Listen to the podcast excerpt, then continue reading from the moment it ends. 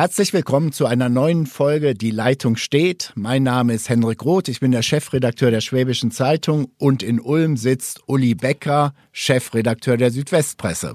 Genau, schönen guten Tag, guten Morgen an alle Hörerinnen und Hörer. Ähm, hallo Hendrik. Ähm, ich ja, denk, ja, die Leitung steht. Die Leitung steht und eigentlich sollte sie eher nach Erfurt stehen oder nach Berlin, oder? Ja, besser wäre das. Also zumindest sind die Ereignisse in Thüringen und in Erfurt, das, äh, das berühmte Beben, das Wahlbeben von Erfurt hat sich ja in konzentrischen Kreisen zu einem Tsunami in Berlin entwickelt.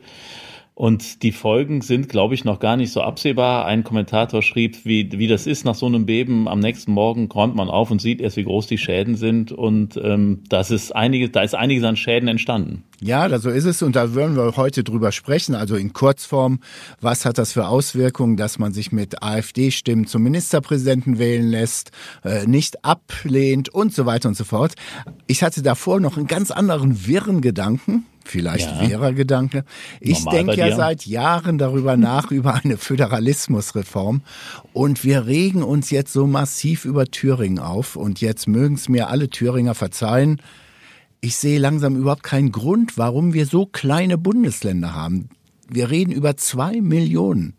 Über zwei Millionen. Ja, also und irgendwann, also irgendwann denke ich, demnächst reden wir auch über die Oberschwaben oder was. Also ich finde, unabhängig davon von unserem heutigen Thema, wir müssen uns mal darüber beschäftigen, ob es nicht auch mit zehn, elf Bundesländern in der Bundesrepublik.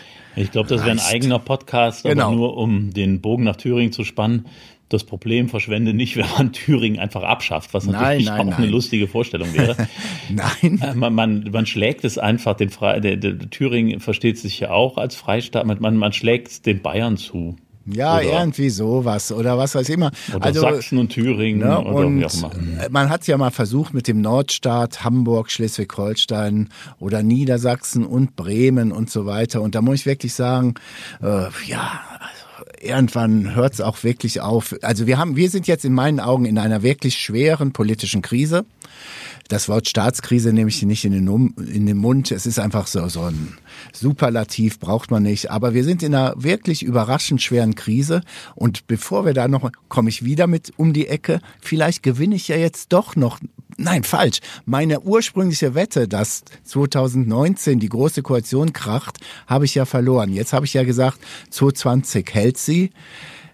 Es ist so ein bisschen am Firmament, dass vielleicht 2020, wenn da jetzt nicht eine ganz klare, schnelle Klärung hingelingt, dass dann auch die große Koalition über einen Fall Thüringen scheitern könnte.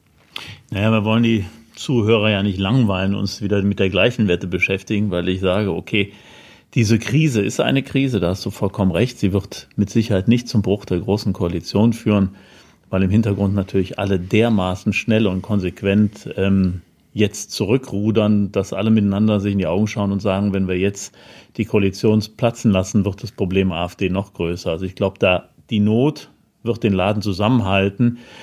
Ich habe große Befürchtungen, dass ich die Wette verliere, dass Frau Kramp-Karrenbauer Kanzlerkandidatin das wird. Das glaube ich auch weil die Performance, wie man das schön auf Neudeutsch sagt, in dieser Krise ähm, eine merkwürdig unentschlossene war. Noch nicht mal vielleicht in der Sache falsch, aber in der, also wie sie, wie sie an die Sache herangegangen ist und mit welchen Formulierungen sie auch in den Interviews gesagt hat, dass sie doch der Thüringer CDU davon abgeraten hätte, das zu tun, was sie im dritten Wahlgang getan haben, nämlich für den Herrn Kemmerich äh, ähm, äh, zu stimmen und damit dann einen Ministerpräsidenten zu ermöglichen, der mit den Stimmen der AfD gewählt worden ist.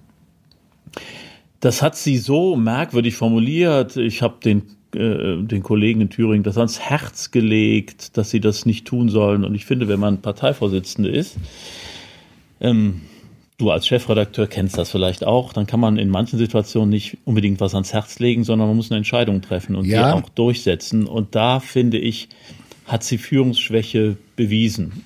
Führungsschwäche, es gibt noch einen ganz anderen Grund, aber da kommen wir, ja, kommen wir zu. Es gibt noch einen ganz anderen Grund, aber warum ja. ich die, die, die CDU da auch in der Pflicht sehe, ähm, aber da können wir gleich nochmal drauf kommen. Also Führungsschwäche stimme ich dir zu. Auf der anderen Seite, der Fairness halber, ähm, eine demokratische Partei ist eben nicht ein DAX 30 Unternehmen oder eine Zeitung, wo der Chefredakteur dem Ressortleiter auch was anweisen kann die Landesverbände sind autonom es ist nicht so, dass ich von per Order de Mufti einfach von Berlin aus einem Landesverband vergattern kann, zu sagen, du machst das und dieses.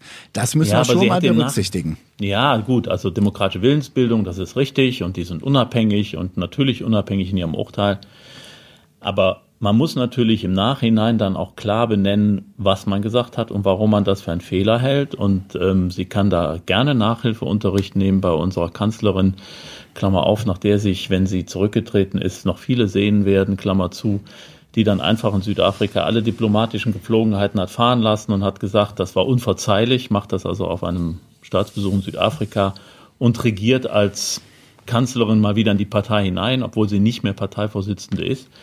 Das ist ein Machtwort und das hat gewirkt, sehr schnell gewirkt. Ähm, das habe ich bei Frau Kamp-Karrenbauer vermisst. Ja, das stimmt. Und sie hatte, ich möchte das mal, es liegt wirklich, der Zufall will es so, dass ich in Vorbereitung auf diesen Podcast es hier liegen habe. Sie hat in Südafrika gesagt, also Merkel, es war ein Tag, der mit den Werten und Überzeugungen der CDU gebrochen hat. Das ist schon Klartext, ähnlichen Klartext, hat sehr viel schneller und deshalb in meinen Augen tatsächlich überraschend überzeugend Markus Söder losgelassen, der ja wirklich sehr, sehr schnell sich von allem distanziert hat und gesagt hat, so geht es überhaupt nicht. Ähm, ich glaube ja, das ist ja bei Markus, das ist ja bei Markus Söder schon jetzt, oh, das war ja auch in seinem Wahlkampf in Bayern Programm. Er fährt ja ähm, eine sehr harte Linie gegen die AfD, nachdem man ja mal vor vor Jahr und Tag noch so ein wenig überlegt hat, wie stellen wir uns zur AfD, müssen wir da nicht doch gucken, dass wir am, am rechten Rand sogar vielleicht, ja, Schulterschluss nicht, aber ähm, dass, dass man da anders agiert. Und dann hat er den Kurs gewechselt und ist heute glasklar in seinem Urteil, knallhart. Und das finde ich auch richtig so. Und ähm, deshalb ist es ihm, glaube ich, sogar leicht gefallen, weil er sich nicht er musste sich nicht irgendwie verbiegen oder was anderes sagen als vorher, sondern hat einfach gesagt, das geht so überhaupt nicht. Aber das ist auch genau das, was er vorher auch schon gesagt hat. Ja, und damit hat er eine gewisse Statur erlangt, die natürlich jetzt wieder die Diskussion befeuern werden. Kollegen sprechen von uns, äh, dass in der Union bereits eine, bereits eine Putschstimmung herrsche. Ähm, das finde ich auch noch übertrieben, aber ich muss schon sagen, ich bin schon überrascht über diese Dynamik der letzten Tage, äh, die dann in Thüringen Thüringen ausgelöst worden ist. Und es gab ein Interview, ein Radiointerview mit dem wirklich sehr renommierten Politologen Herfried Münkler über die Zustände in Thüringen oder was da geschehen ist. Und er hat zwei Versionen angeboten und sagt, einmal ist es entweder eine absolute Skrupellosigkeit von Teilen der CDU und der FDP und damit meinte er eindeutig Christian Lindner, äh, mit dieses Spiel laufen zu lassen mit dem Ziel irgendwie in diesem auch das habe diesen dieses Wort habe ich auch bei der FDP gehört Husarenstreich oder Husarenstück als sie erstmal gefeiert haben dass sie auf einmal einen Ministerpräsident hatten also einmal sagt er entweder ist es Skrupellosigkeit sich mit der AfD äh, so ein Husarenstück sich zu organisieren oder es ist schlichtweg Blödheit und manchmal denke, also ich neige zu letzterem oder auch zu einer völligen Unterschätzung der Situation. Ich neige zu der gleichen Ansicht wie du, da sind wir uns mal wieder einig. Ähm, der Satz, dass man nicht Strategie vermuten muss, wo Dummheit hinterstecken kann, der ist natürlich absolut gültig und wahr. Es war politische Dummheit und Blödheit, ähm, mit, der die, mit der die CDU dort in Thüringen gehandelt hat. Ich glaube nicht an die Version und deshalb bin ich auch ein bisschen ähm, oder oder oder bin nicht der Meinung äh, der Kommentatoren, die also jetzt diese dieses ganz große Ding herausholen und wir müssen jetzt äh, Lichterketten machen gegen ähm, gegen diese gegen diese Wahl, weil die CDU fördert den Faschismus und so weiter ja. und so fort. All das, was mitschwang, halt mal die Kirche im Dorf lassen. Also ganz langsam. Das war da ein ganz mieser dir. Tag. Das war ein ganz ja. mieser Tag für die Demokratie. Es ist ganz schief gelaufen, aber ich würde mal sagen, es war und das ist eigentlich noch viel schlimmer. Es war eine, die Mischung aus politischer Dummheit und Machtgier. Und beides sind Motive, die sind furchtbar. Und da haben Menschen nicht nachgedacht, was das für Konsequenzen nach, nach sich ziehen könnte. Und einer in dem Spiel, der natürlich der schlimmste Finger ist, kommt sogar noch in den ganzen äh, Geschichten relativ gut raus, weil man sich ganz stark konzentriert auf die FDP, auf die CDU. Björn Höcke, der das mieseste Spiel gespielt hat, weil er einfach gesagt hat, ich lasse alle demokratischen Regeln außer Acht und wähle jetzt nicht meinen Mann, sondern anderen Mann. Warum? Weil sein Ziel ist Destruktion, Zerstörung, Verwirrung stiften. Und er sitzt zu Hause, lacht sich schimmelig, weil genau das passiert ist. Diese politische Szene in ganz Deutschland, nicht nur in Thüringen, ja. läuft herum wie ein aufgeregter Ameisenhaufen und weiß nicht, was sie damit anfangen soll. Und das ist einfach schrecklich, weil, und, und da komme ich zu dem Punkt, warum die CDU viel früher mitschuld ist. Die CDU hat in Thüringen versucht, mit Bodo Ramelow ähm, in eine Annäherung zu kommen. Mike Moring hat äh, versucht, äh, ist ein Bündnis möglich mit, mit den Linken geführt unter Bodo Ramelow.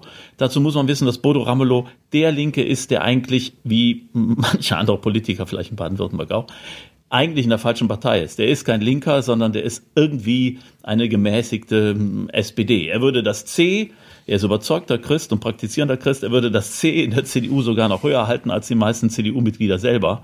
So, dann kommt aus Berlin die, die, der Pfiff, hey, lasst es sein, das geht überhaupt nicht, dann sind wir nicht mehr kampagnenfähig, wir dürfen nicht mit den Linken reden. Dabei wird außer Acht gelassen bei allen Parteistrategen, dass sich die deutsche Parteienlandschaft dramatisch verändert hat und wir müssen neu denken. Wenn wir das nicht tun und versuchen, irgendwie am rechten Rand die AfD wegzuschieben, kommen wir in die Situation, in der wir in, in Thüringen gesteckt haben, weil das muss man einfach sagen. Thomas Kemmerich tut mir leid für den Herrn in den Koberstiefeln, der da ja. äh, äh wie ein begossener Pudel nach der Wahl stand. Solche Vollpfosten, die machen dann Dinge, die einfach vollkommen daneben sind. Der hätte sich hinstellen müssen und hätte sagen müssen, Freunde, mit den Stimmen will ich nicht gewählt werden, aber die Macht korrumpiert. Das ist ja so schön, mal Ministerpräsident zu sein und er hat die Wahl angenommen. Das ist schändlich. Da bin ich auch bei dir. Ich frage aber auch, ähm, ja, der Kemmerich ist überfordert gewesen. Wahrscheinlich sind sehr viele Landtagsabgeordnete überfordert gewesen. Der schon eben von mir erwähnte äh, Professor Münkler sagte, ja, äh, das politische Personal ist auch nicht mehr wirklich up-to-date und wer da in den Landtagen sitzt, das sind natürlich auch Ergebnisse von einer Sozialisierung. In der DDR wurde das Dritte Reich immer als Faschismus dargestellt, also als Klassenkampf mhm. ähm, und nicht der Nationalsozialismus und so weiter. Das also, also die Leute gehen da teilweise mit ganz anderen äh, von ganz anderen Positionen an die Debatte mit der AfD heran. Also es wird schwierig und natürlich. Aber Kemmerich kommt aus dem Westen. Ne? Ja, richtig, richtig. Aber die Mehrheit der Abgeordneten, die ihn jetzt gewählt haben, hatten ja offensichtlich kein Problem mit diesen AfD-Leuten zu stimmen. Und was mir dann jetzt persönlich wirklich sehr, sehr weh tut, 75 äh, Jahre nach der Befreiung von Auschwitz, wo wir all dieses Grauen nochmal auf den Tisch bekommen haben, äh, als wäre nie etwas gewesen, stimmen die mit Leuten ab, die äh, Auschwitz als wirklich äh, versuchen zu diskreditieren, zu versuchen, ähm, das Holocaust-Denkmal in Berlin niederzumachen, die alles Mögliche machen, vom Vogelschiss reden und so weiter und so fort. Das ist eine ganz, ganz bittere Sache.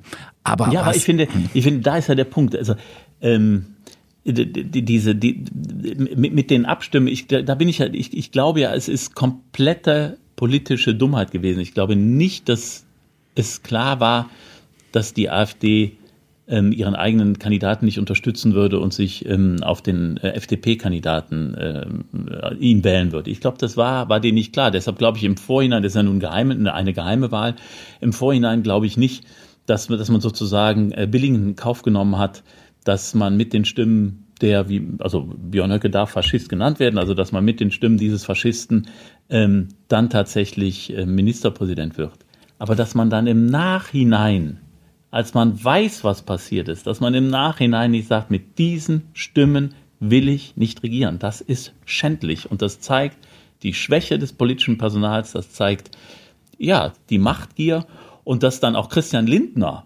ja, der, der, der große, coole Vorsitzende, wir erinnern uns alle an den Abbruch ja. der Jamaika-Verhandlungen. Es wird ja ständig hämisch wiederholt und ich tue es genauso gerne. Ja, äh, besser, besser äh, nicht regieren als falsch regieren der dann diesen Standpunkt, den er da vehement vertreten hatte und sich als Held feiern lassen wollte, was am Ende auch nicht so ganz funktioniert hat, dass er diesen Standpunkt nicht sofort eingenommen hat. Das werfe ich ihm auch vor.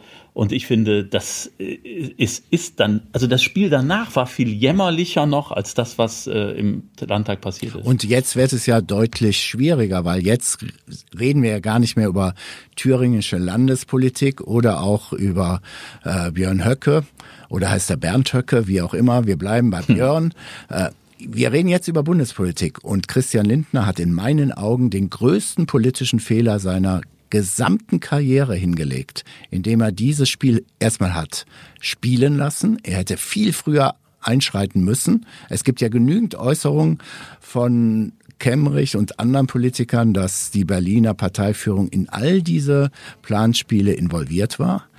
Und wie er dann aufgetreten ist, ist, glaube ich, äh, möglicherweise der Beginn vom Ende. Denn äh, jetzt wird es ganz spannend zu sehen. Stand heute oder Stand morgen oder wie auch immer wird es keinen wirklichen Alternativ, böse das Wort in diesem Zusammenhang, aber Gegenkandidaten oder Kandidatin zu Christian Lindner geben. Aber der Vertrauensverlust oder der Glaubwürdigkeitsverlust der FDP der letzten Stunden und Tage, der wird richtig reinhauen. Und da bin ich mal gespannt, wie das Lindner überstehen will. Ähm, ich Nur würde sagen, das Spiel ist da tatsächlich offen. Ich bin sehr gespannt auf die Umfragen, die es dann ähm, jetzt in der nächsten Zeit geben wird, wie viel Prozentpunkte das die FDP kosten wird. Ich könnte mir vorstellen, es wird ähm, sie den Einzug ähm, in Hamburg? In, in Hamburg kosten, äh, weil sie da ja in den Umfragen so um die 5 Prozent liegen, knapp über 5 Prozent. Und ähm, da, da braucht es ja nicht viel, um sie dann unter die 5%-Hürde sinken zu lassen. Und das ginge dann wirklich voll auf Kosten ähm, von Herrn Lindner und, und auch Herrn Kemmerich, ähm, weil, wie gesagt, der Umgang danach war jämmerlich. Und du hast natürlich recht, dass man vorher darüber nachgedacht hat und das aufstellen lassen im dritten Wahlgang. Ähm, das hat ja gezeigt, wir wollen einfach mal dieses Spiel spielen und wir wollen vor allem den Linken keine Stimme gönnen. Und da bin ich auch wieder in Berlin.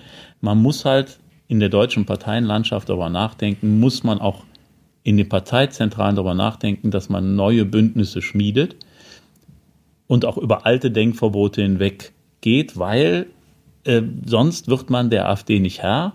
Und das politische Personal der AfD besitzt eine darf man das sagen, kriminelle Energie, aber zumindest eine, eine perfide Art, mit den Instrumenten der Macht umzugehen, die treiben solche Kemmrichs vor sich her, weil der ist intellektuell dem Höcke komplett unterlegen und der Höcke hat es halt, wie gesagt, sehr perfide gespielt. Und ja. da muss man in Berlin drüber nachdenken. Was passiert da? Was passiert in diesem, in diesem Spiel mit den Parteien? Und müssen wir nicht andere Konsequenzen ziehen? Aber ist das ähm, Berliner Personal, ich gehe jetzt wirklich mal auf die, die Top-Leute der Bundesliberalen. Wir haben jetzt über Christian Lindner geredet. Dann reden wir mal über Wolfgang Kubicki, stellvertretender Parlamentspräsident, äh, rhetorisch wie Lindner sehr, sehr geschickt und der war ja hellauf begeistert hellauf begeistert über die Wahl seines Parteifreundes und so weiter. Ich finde, wir müssen mal wirklich die Leute abchecken zwischen guter Rhetorik und Substanz. Und äh, da klaffen äh, wirklich in meinen Augen riesen, riesen Grand Canyons weil der Kubicki, Weil der Kubicki ein, ein Mensch ist, der auch immer wieder auf den Show-Effekt setzt. Und, und den, den hat das einfach begeistert, dass er da in Kuh gelandet ist und hat nicht darüber nachgedacht, was das eigentlich äh, für die ganze Parteienlandschaft und für seine eigene Partei bedeutet. Also äh, ein Lautsprecher, der ähm, um keinen Gag verlegen ist, aber vielleicht sollte man darüber nachdenken, was passiert da am zweiten, am dritten und am vierten Tag. Exakt. Und es gibt also dieser Glaubwürdigkeitsverlust. Ähm Rühlke, Fraktionschef der FDP in Stuttgart, äh, hat versucht, so die äh, Dinge etwas klar zu rücken. Äh, Rühlke ist ziemlich bekannt im Lande, auch wegen seiner wirklich sehr, sehr glaubwürdigen AfD-Gegnerschaft. Ja. Nichtsdestotrotz hört man sich einen Rühlke dann erstmal an oder auch seinen Parteifreund Teurer, mit dem wir auch gute Kontakte unterhalten. Teurer hat als allererstes erstmal gratuliert, wo ich sage, Leute, habt ihr allesamt euren, euren Instinkt verloren. Ja, gut, aber das, das ist ja, ähm, wahrscheinlich ist es der, der Reflex einer Partei, die immer wieder versucht und kämpft, über die 5%-Hürde zu bekommen und plötzlich hat sie einen Ministerpräsidenten und da setzt das Denken aus. Da ist man dann doch wieder bei der Machtgier dass man sagt, toll, toll, toll, wir haben zum ersten Mal einen, einen stellen einen Ministerpräsidenten seit 1945 oder seit 1952 vielmehr. Außer Baden-Württemberg. Ähm, und denkt aus zweierlei, also das ist aus zweierlei Gründen wirklich Demokratie theoretisch eine, ein, wirklich eine Schande. Ich sage so, wie es ist. Erstens die Stimmen der, der AfD, die ihm dazu verholfen haben und ähm, er, der, der Herr Kemmerich hat den Wählerwillen verhöhnt. Glaubt denn ein Mensch, dass die fünf Prozent, die in, in, in Thüringen die FDP gewählt haben, äh, Klammer auf, 73 Stimmen äh, waren sie über der fünf Prozent Grenze, also ja. es war äh, wirklich knapp. Glaubt denn irgendjemand, dass, dass die den gewählt haben, weil er Ministerpräsident hätte werden sollen? Also das heißt, der, der, der, der Wählerwille wird mit Füßen getreten, dass eine 5%-Partei glaubt, sie kann den Regierungschef stellen. Was soll das denn? Ja, und da sind wir bei dem Thema, äh, was ja im Moment dann auch die CDU zerreißt. Äh, will man jetzt Neuwahlen oder will man nicht doch versuchen, mit diesem Parlament irgendwie eine Regierung hinzubekommen? Und ähm, da ist ja wirklich ein ganz, ebenfalls ein massiver Riss in dieser Partei. Und zwar Bundes-CDU, die Neuwahlen fordert, gegenüber Landes-CDU, die sagt, Moment mal, wir haben jetzt gerade abgestimmt und so weiter. Natürlich hinter verschlossener Tür sagen, wenn wir jetzt wieder wählen, kriegen wir nochmal richtig einen auf die Mütze. Ähm, das wird spannend zu sehen sein, denn jetzt muss wenn man nicht Neuwahlen haben will, nämlich genau das tun, was du eben gefordert hast. Ich muss mich dann im Interesse einer wirklichen möglichen Regierung äh, auch mal mit den Linken zusammensetzen und über Tolerierung sprechen und so weiter und so fort. Ähm, und das scheint ja jetzt ein bisschen ins diese diese Brandmauer, die rhetorisch äh, gegen die Linken aufgebaut worden. Ist, ähnlich wie bei AfD, die scheint ja einzureißen, denn ich weiß nicht, ob du es gesehen hast, äh, Sachsens Ministerpräsident Kretschmer, der ja auch in einer schwierigen Lage ist und derzeit eine SPD-Grünen SPD-Grüne CDU-Regierung anführt, hat seinen Parteifreund in Thüringen geraten, ey Leute, ihr könnt die Linke nicht ignorieren. Ja, aber das ist nochmal, ich wiederhole mich da, du musst, wenn du 15 Prozent am rechten Rand in Anführung bändigen willst, musst du vom rechten Rand aus nach links schauend, müssen die Parteien miteinander kooperieren. Das geht nicht anders. Und dann musst du auch mal irgendwie über deinen Schatten springen und sagen, in gewissen Dingen, wenn der Kandidat ähm, passt oder wenn, wenn auch die reale Politik äh, zueinander passt, müssten zwei Partner aufeinander zugehen. Das gilt für die Linke wie für, für die CDU und vielleicht funktioniert ja doch was. Ähm, Sebastian Kurz, Österreich, ja. äh, der Kanzler hat halt mit den Grünen ein Bündnis geschmiedet und hat halt Politikfelder ausgeschlossen, hat gesagt, es gibt Politikfelder, da kann dann jeder Partner alleine entscheiden. Ähm, wir haben uns auf große Linien geeinigt und da, wo wir so konträr sind, dass es nicht übereinander geht, können wir auch selbst entscheiden. Also da hat einer mal neu gedacht. Da hat einer gedacht, wie kann ich zwei Partner zusammenbinden, die eigentlich politisch sehr weit auseinanderstehen. Das ist aller Mühe wert und vielleicht sollte man mal darüber nachdenken. Das ist auch bei den Verhandlungen äh, zwischen Mike Moring und Bodo Ramelow mal genannt worden. Und da hat die CDU Ceter Mordium Berlin geschrien. Und wenn man es jetzt mal überspitzt formuliert, äh, formulieren will, äh, hat dann auch die CDU ein Stück weit in die, in, in, in die rechte Ecke getrieben. Denn wo soll er denn dann hin? Ja, ja. Wenn er nicht nach links darf und wenn er nicht nach rechts darf, wo soll er hin? Aber in dieser jetzigen Situation bedarf es politischer Führung und dann frage ich ernsthaft, ist AKK die richtige Person?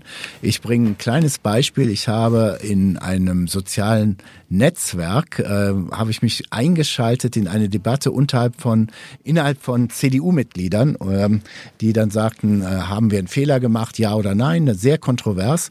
Und da habe ich das Interview, was in der Südwestpresse und der Schwäbischen gemeinsam war mit dem Schleswig-Holstein MP Günther ja. einfach reinkopiert. Und die Aussagen von Günther zu möglicher Kooperation oder Zusammenarbeit oder Duldung oder wie immer du es definierst mit der Linken, ähm, einfach so reinkopiert.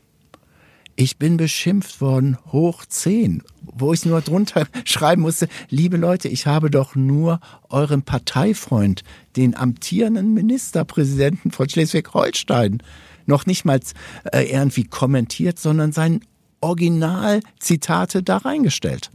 Und schon rasten einige an der Basis hier in Baden-Württemberg aus?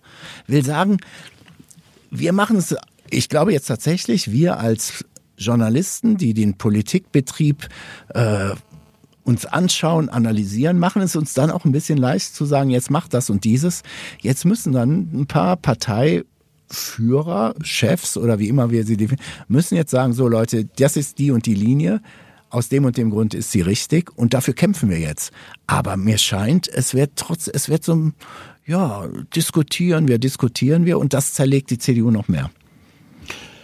Ja, es gibt natürlich in der CDU auch starke Kräfte, die, die ähm, doch sehr weit äh, rechts in der CDU stehen und die können sich das mit der Linken nicht vorstellen. Die können sich es vielleicht sogar eher mit der AfD vorstellen, also mit einer AfD, die, sagen wir mal, nicht auf Höckekurs liegt. Da, glaube ich, gibt es dann doch so den einen oder anderen, der da in der CDU nach rechts schaut und, und liebäugelt. Du kannst ähm, ja diese Splittergruppe Werteunion nennen. Genau, die Werteunion und ähm, die sind natürlich alle stramm gegen AKK, das, das, das ist klar, die, wollen sie auf keinen Fall da sehen. Und jetzt kommt es darauf an, wie stark wird dieser Flügel.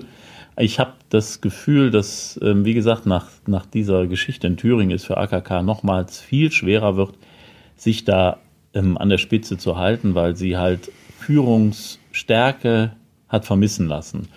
Und ich glaube ja, dass das Geheimnis von Angela Merkel und ihrer langen Kanzlerschaft und auch äh, ihrer langen Zeit als Parteivorsitzende darin liegt, dass sie in den entscheidenden Momenten sehr hart, sehr hart agieren konnte ähm, und sehr eindeutig agieren konnte. Ähm, und wenn es darauf ankam. Und das hat AKK bisher noch nicht bewiesen. Und da denke ich, wenn sie das nicht hinbekommt, wird sie sich auch nicht dieser, dieser ähm, Jungs, vor allem aus dem, aus dem rechten Lager, wehren können.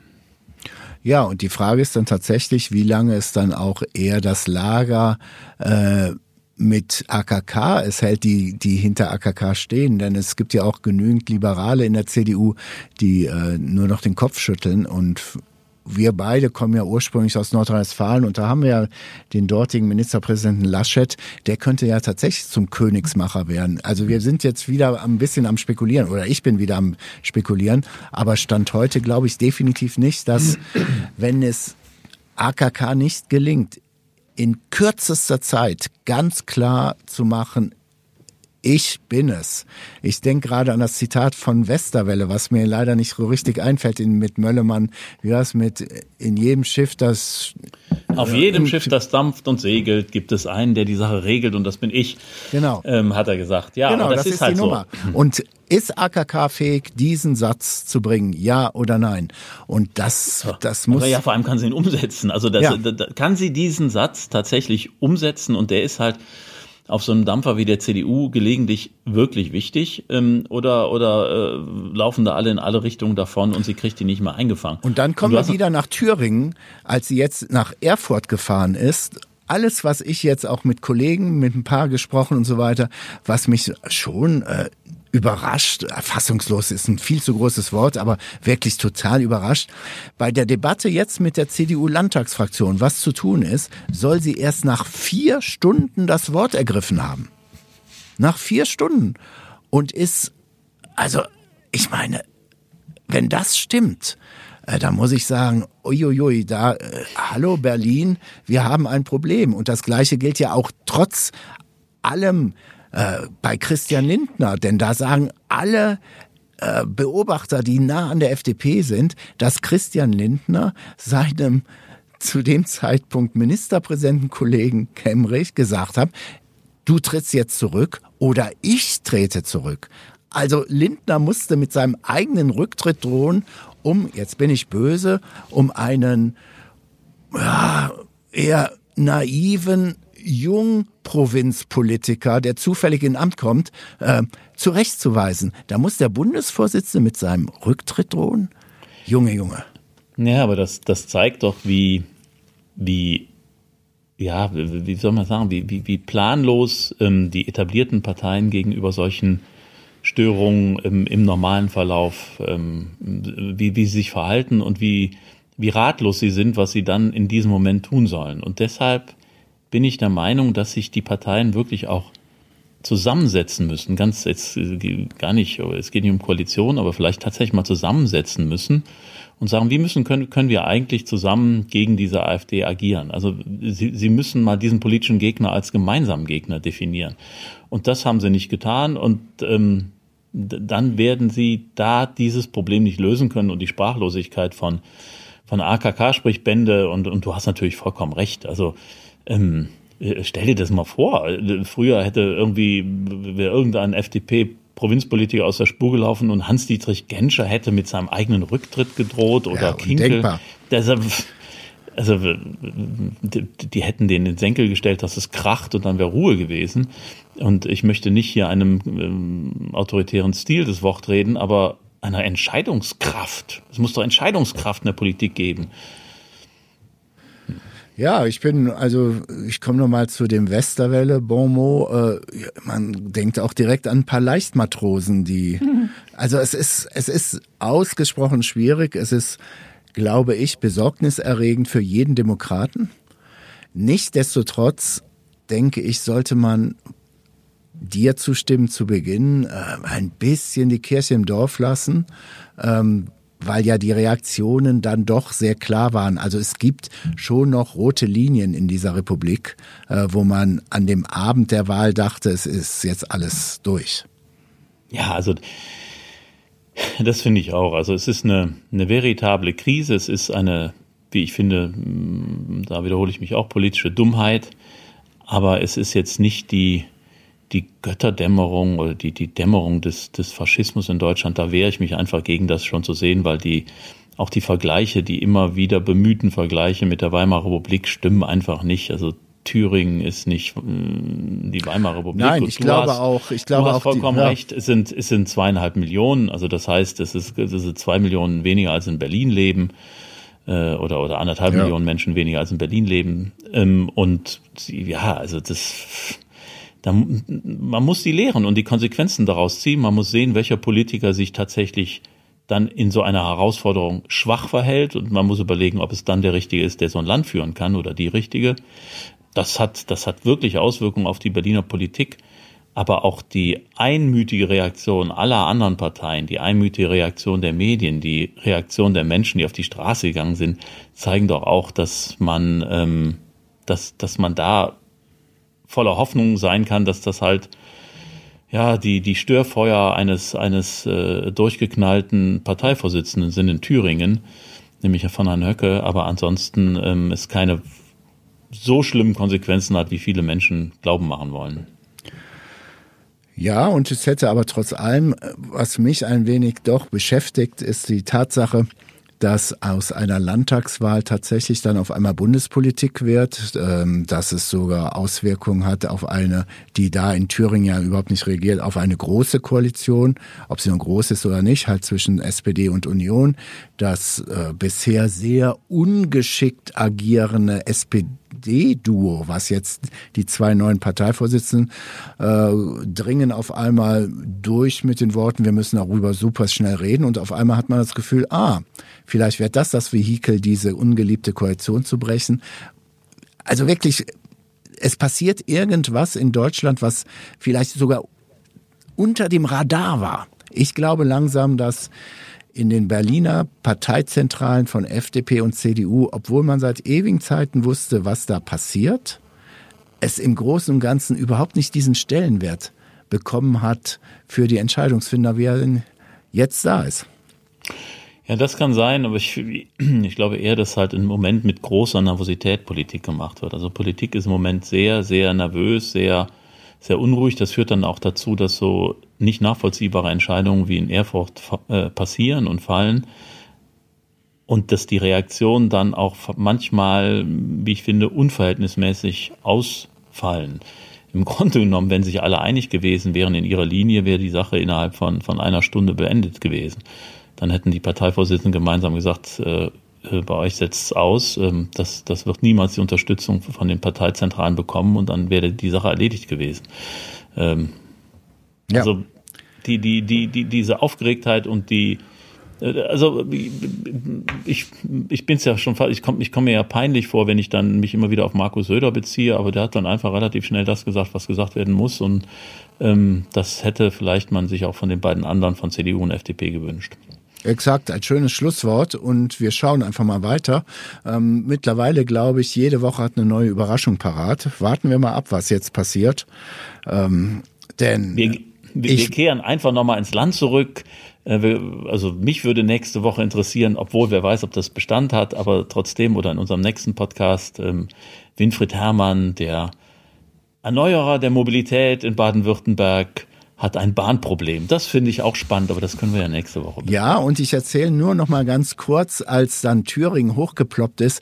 Wir hatten eine ganz andere Planung, denn darüber haben, hätten wir sonst auch mal reden können. Der aus dem Schwarzwald stammende Bischof Genswein ist mehr oder minder entmachtet worden oder wie man es bezeichnen will vom Papst Franziskus wegen Position und so weiter. Das hat war bei uns geplant als Leitartikel und ja. ich habe mir schon Gedanken gemacht, was schreibe ich alles, bis dann auf einmal unser Chef vom Dienst und reinkommt und sagt, wir haben einen liberalen Ministerpräsidenten in Thüringen.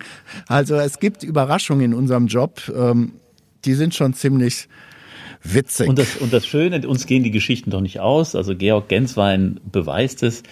Ähm, auch im Vatikan oder selbst im Vatikan ist, sagen wir mal, die, die politische oder kirchenpolitische Auseinandersetzung mindestens so aufgeregt und mindestens so groß wie in Thüringen und Berlin.